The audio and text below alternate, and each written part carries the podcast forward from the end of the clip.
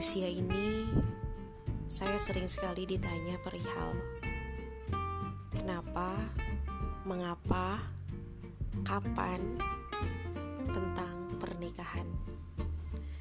Sebenarnya saya tidak ambil pusing karena buat saya apa yang di luar daripada diri saya itu bukan urusan saya. Dan ya, saya tidak perlu ambil pusing tentang itu. Tapi pertanyaan lain juga menghinggapi seputar tentang kenapa tidak sempat dekat sama orang lain, bahkan tidak terlihat dekat dengan orang lain atau dengan seseorang. Dan bahkan pertanyaan, sosok seperti apa sih yang disukai? karena memang saya tidak pernah terlihat menyukai siapa-siapa, kata mereka. Sebetulnya saya hanya bisa geli sendiri sih sambil tertawa-tertawa dan mesem-mesem ketika ditanya kayak gitu. Karena orang yang tahu saya, orang yang tahu cerita saya tentang kisah romansa saya, pasti bakal bakal ngakak juga saya mungkin memang tidak terlihat sedang menyukai seseorang atau terlihat sedang menggilai seseorang. Tapi bukan berarti saya tidak memiliki orang yang saya ingini, ya nggak?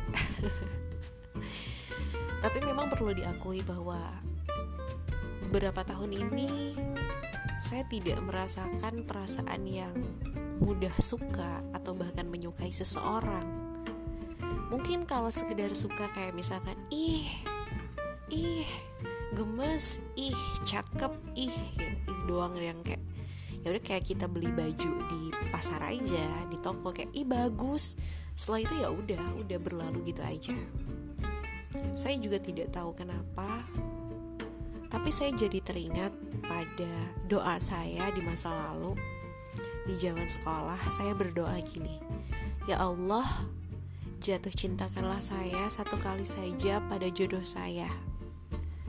Dan iya, terbukti saya benar-benar sesulit itu loh untuk menyukai orang lain sekarang. Saya pernah ditanya tentang, kok kamu gak bisa suka sama dia sih padahal kan dia begini. Ya itu menunjukkan karakter yang bisa dibilang um, kesempurnaan seseorang gitu ya.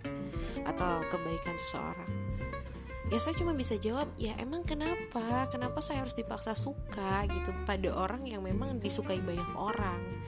Ya kalau memang tidak ya tidak gitu kan. Karena selama ini saya selalu mencari pembenaran terhadap logika saya terhadap perasaan saya sendiri.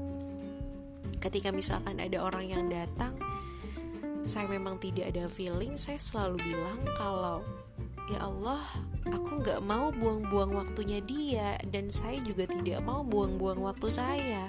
Saya punya tujuan dan dia juga punya tujuan. Itu sebetulnya alibi. Penolakan secara halus dan langsung saya minta ke Allah gitu. Dan lalu saya ambil peran untuk mundur satu langkah ke belakang ya dan seterusnya. Sampai akhirnya kami tidak berlanjut. Dan apa ya? Pada akhirnya saya berpikir bahwa saya tidak ingin melakukan apa yang tidak ingin saya lakukan. Dan juga saya tidak bisa memaksa untuk berhenti melakukan sesuatu yang bahkan menurut orang orang lain itu tidak usah dilakukan. Termasuk persoalan perasaan. Perasaan yang tidak bisa diubah, perasaan yang tidak bisa diganggu gugat, perasaan yang tidak bisa diapa-apakan bahkan ya sudah saya nikmati semuanya. Meski orang bilang sudah berhenti saja atau sudah ambil risiko aja. Saya nggak tahu saya tidak ambil peran di sana. Saya hanya membuat perasaan itu seolah-olah ada dan membuat perasaan itu seolah-olah hidup dengan saya sehari-hari karena saya pernah berada di posisi di mana saya tidak menyukai, tidak mencintai, tidak ada perasaan kepada siapa pun dan ternyata rasanya tidak enak. Rasanya tuh kayak kok hidup kayak sepi banget gitu. Kayak tidak ada yang dirindukan tidak ada yang disenangi disukai bahkan tidak ada yang ditunggu tidak ada yang dinanti gitu.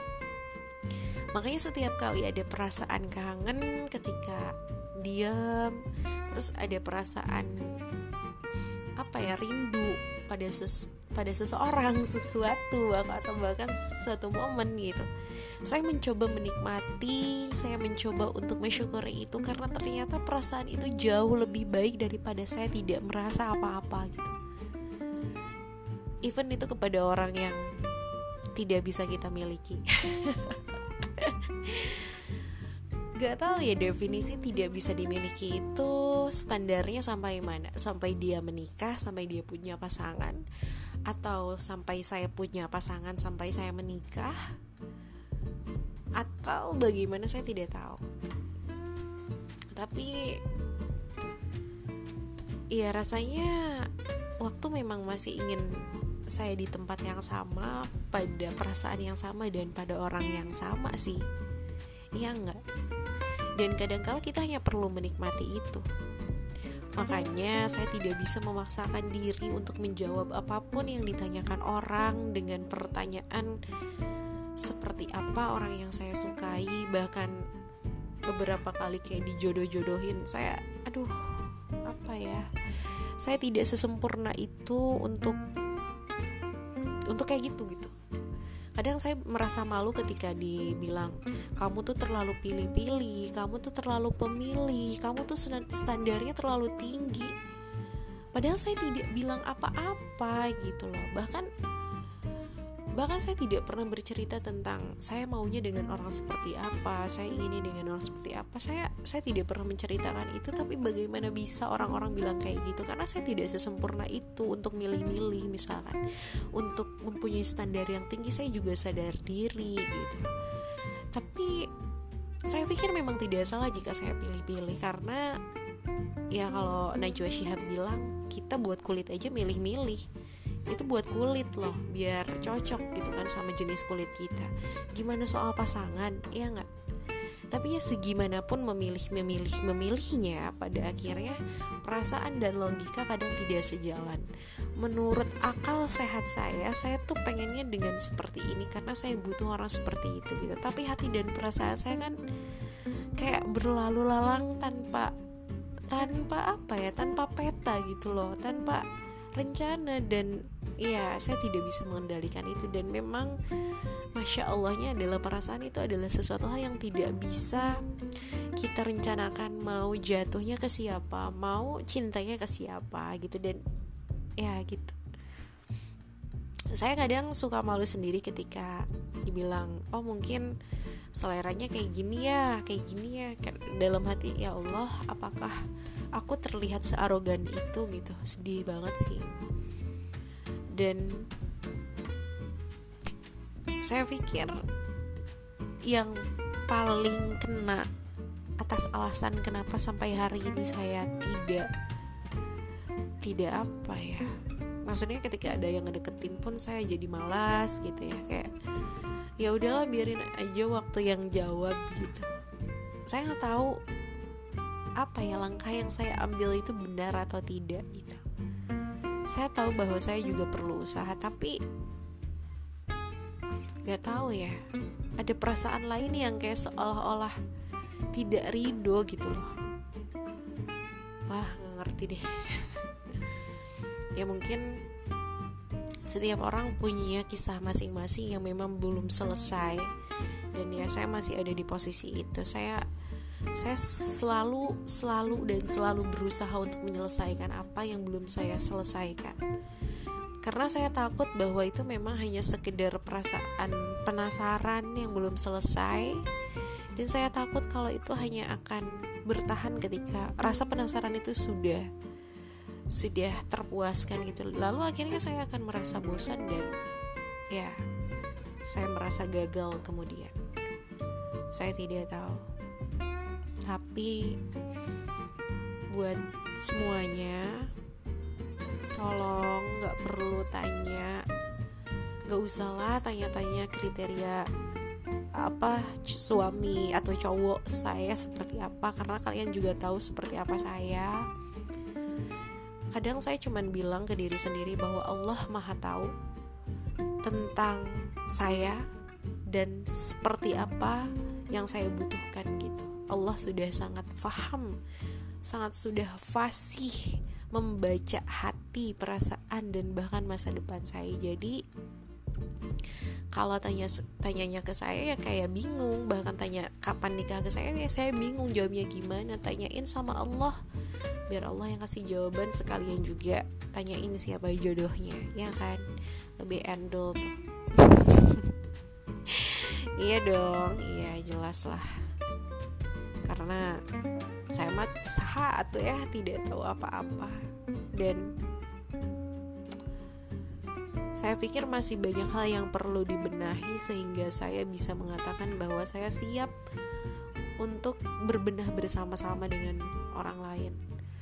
Karena saya ingin sudah selesai dengan diri saya dan saya ingin bertemu dengan seseorang yang dia pun sudah selesai dengan dirinya sendiri sehingga makna keluarga di kemudian hari bukan lagi persoalan kami saling ingin merubah masing-masing atau mengubah pasangan tapi justru ingin membangun sesuatu hal yang baru yang lebih baik yang punya apa ya manfaat untuk orang banyak gitu pengennya seperti itu. Jadi bukan persoalan diri sendiri lagi dan berharap bahwa persoalan pribadi memang sudah selesai lebih dulu gitu. Gitu dan kayak hal-hal dasar, hal-hal fundamental persoalan spiritual, emosional, intelektual, bahkan finansial bagi saya dasarnya harus sudah selesai semuanya. Biar kita bertemu dalam keadaan kita sudah saling memahami diri sendiri lalu tinggal menerima satu sama lain dan membentuk suatu power ala kita gitu loh. Yang ya udah ini loh kita lalu membersamai sampai akhir. Entah akhir saya atau akhirnya dia tapi kan ya udah jalan aja saya pengen ketemu sama orang yang kayak gitu. Karena jujur aja meskipun saya punya perasaan ke seseorang tapi saya tidak bisa yakin bahwa saya akan bersama dia pada akhirnya. Karena logika dan perasaan saya berjalan uh, saling apa ya saling silang gitu. Tidak saling saling saling jalan bareng gitu nggak ada nggak ada. Makanya saya tidak tahu pada akhirnya siapa yang menang. Hatikah atau justru logika saya? Karena ya ya gitu deh. Ya mari kita nikmati perasaan ini dan tunggu akhirnya bagaimana. Nanti saya kabari lagi